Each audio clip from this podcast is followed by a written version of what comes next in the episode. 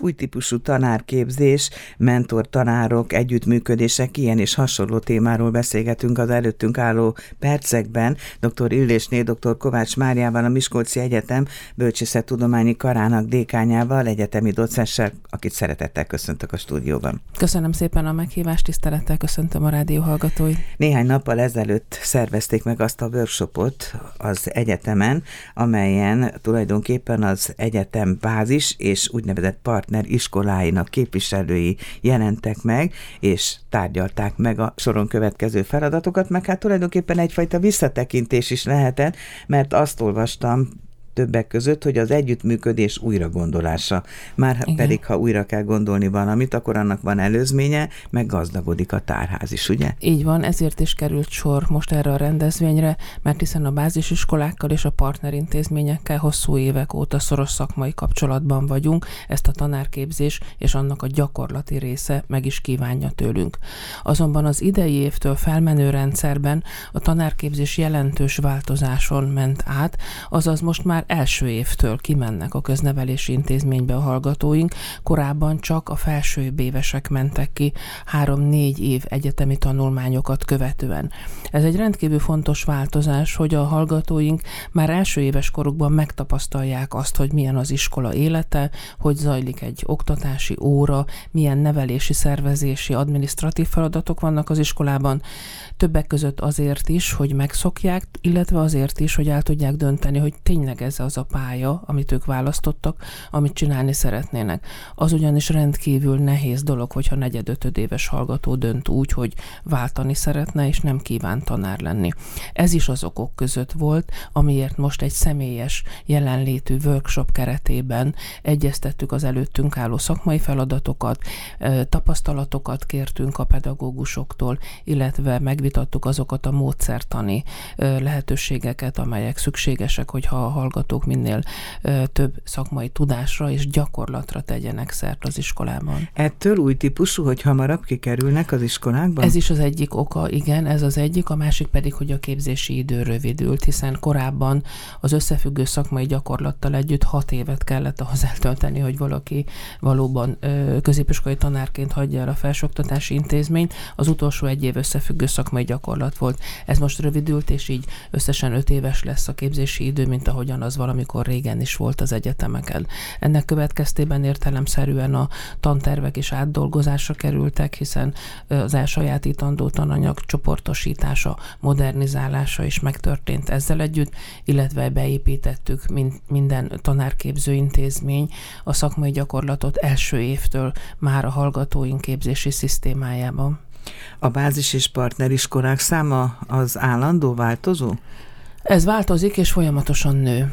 Egy korábbi pályázati kiírás keretében bázisiskoláként kerültek azok az intézmények hozzánk, amelyek első körben vállalták azt a feladatot, hogy a tanárképzés gyakorlati helyszíneül szolgálnak. Ők a fő intézmények, azonban miután a hallgatóink nagyon sokféle településről érkeznek, így folyamatosan együttműködési szerződést kell kötnünk olyan intézményekkel is, akik nem bázisiskolák, de akik vállalkoznak vonatkoznak arra, és természetesen az ott dolgozó pedagógusok is mentorként, hogy fogadják a hallgatókat.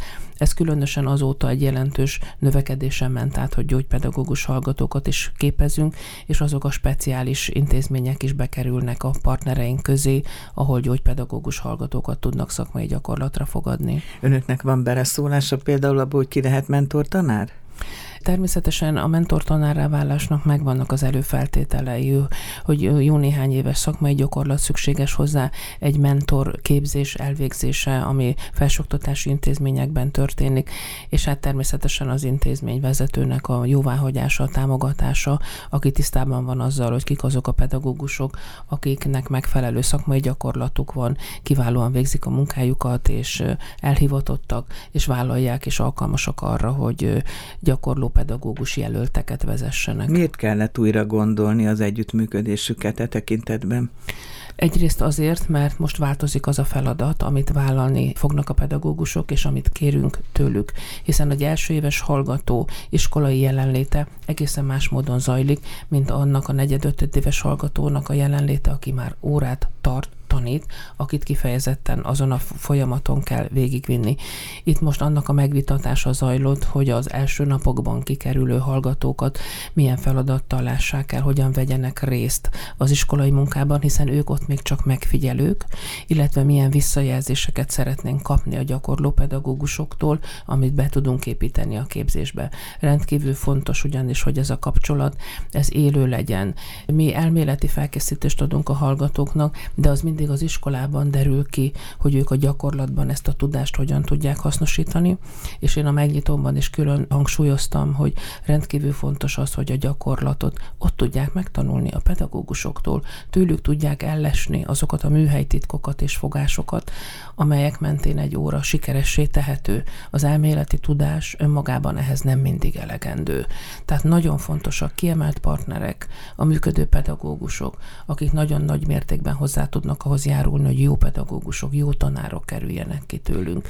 És folyamatosan szeretnénk kérni tőlük a visszajelzést, nem csak általában, hanem személyre szólóan minden egyes diákra, akire odafigyelnek, minden egyes diákról kérnénk szépen tőlük visszajelzést, hogy ennek mentén tudjuk alakítani az ő képzésüket, gyakorlatorientáltábbá tenni, hogy lássuk, hogy hol vannak hiányok, hogy célirányosan hol kell fejleszteni, hol kell nekik segíteni. Hát ez egy nagyon szoros együttműködést igényel akkor. Igen.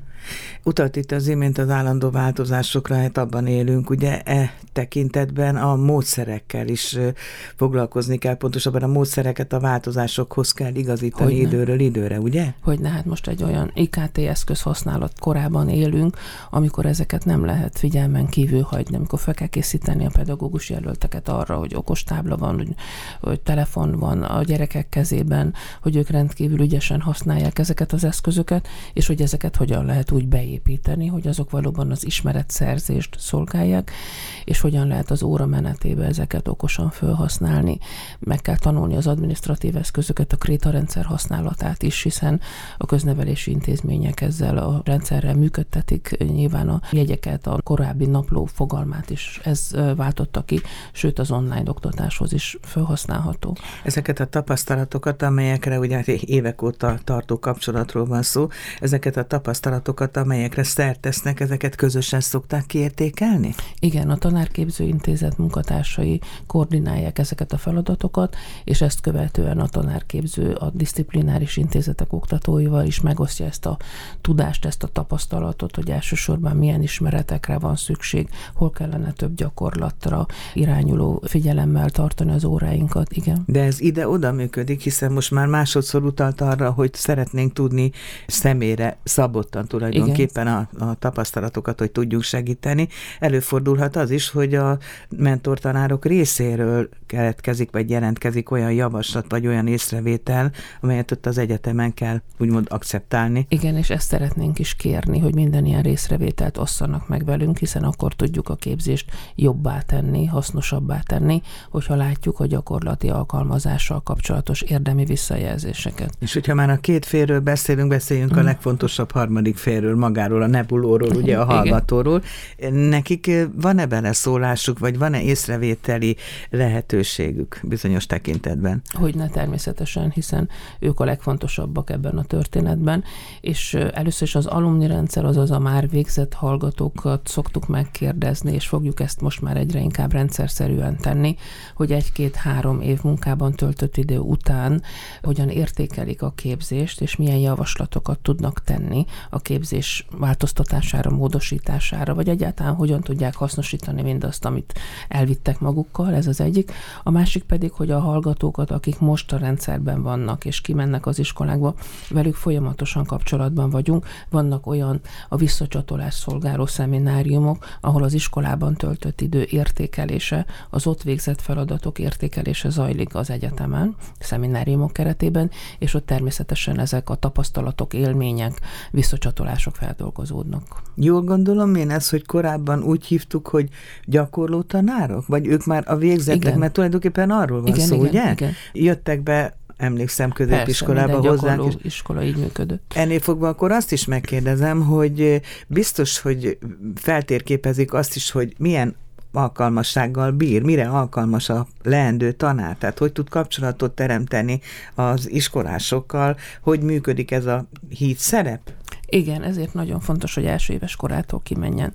Mert első éves korában még neki nem órát kell tartania, és nem ilyen ö, oktatási feladatokat kell elvégeznie, hanem ott kell lenni. De akkor még olyan ne, közel van azokhoz, akiket majd tanítani fog. Nagyon nem is, zavaró? Ne, hát nem, ezt, el kell, ezt meg kell szokni, de általános iskolába is mehetnek. Tehát a partnerintézmények között általános iskolák épp úgy vannak, mint középiskolák.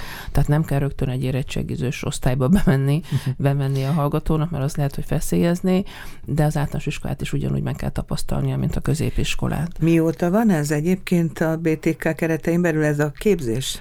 A tanárképzés az már nálunk több Régóta. évtizedes hagyomány. Tehát De igen, ez a megújított forma? Ez most induló évfolyam számára kezdődik ez a változás, hiszen a korábbiak még azok mentén, a feltételek mentén végzik a tanulmányaikat, ahogy bekerültek. Tehát ők még úgy mennek ki, de azok, akik most kezdik a tanárképzést, ők már az új gyakorlattal Tehát akkor mindenki kezdik. árgus szemmel figyeli most majd. Igen, ugye? igen, Ezt a, mind az egyetem, mind pedig az iskolákba bekerülő.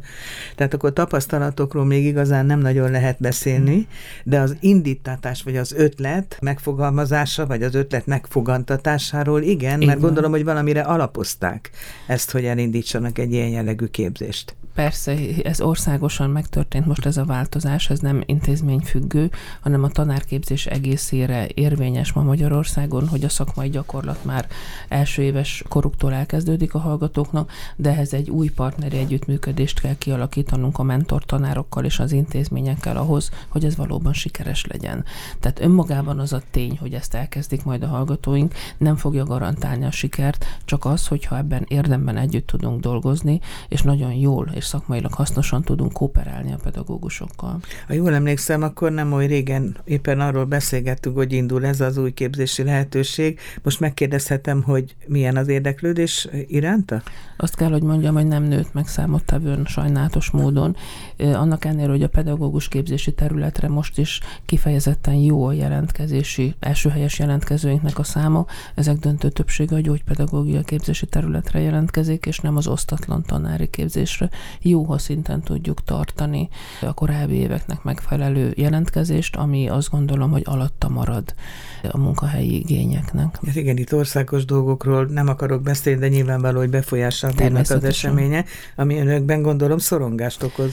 Hát hogy ne, hiszen a köznevelési közoktatási intézmények tőlünk várják itt a régióban a szakember utánpótlást, és nem feltétlenül fogunk tudni ennek teljes mértékben megfelelni a jelentkezői létszámokán. Nagyon nem tudunk kibocsájtani Igen. annyi hallgatót, amennyire igény lenne nem kéne így befejezni a beszélgetést, valami optimista kicsengést próbáljunk keresni a végére, hogy akik viszont részt vesznek benne. Azok kiválóan felkészült pedagógusok lesznek, és az intézmények számára ez az egyik nagy előny. A fogadó partnerintézmények számára, a bázisiskolák számára, hogy már első éves koruktól megismerik a hallgatókat, együtt dolgoznak velük, és így módon a kötődés is ki tud alakulni, tehát az utánpótlás biztosítása az ő részükről is egy sokkal előnyösebb feltételek mellett történhet, hiszen hiszen annak a hallgatónak állásajánlatot tudnak adni, akivel nagyon jól dolgoztak együtt, és látták őt szakmailag felnőni. Így már jobb a befejezése a beszélgetésünknek, amelyet dr. Illésné dr. Kovács Máriával, a Miskolci Egyetem BTK dékánjával folytattam, egyetemi docensével. Köszönöm szépen, hogy bejött a Csillagpot Rádióba. Köszönöm a lehetőséget.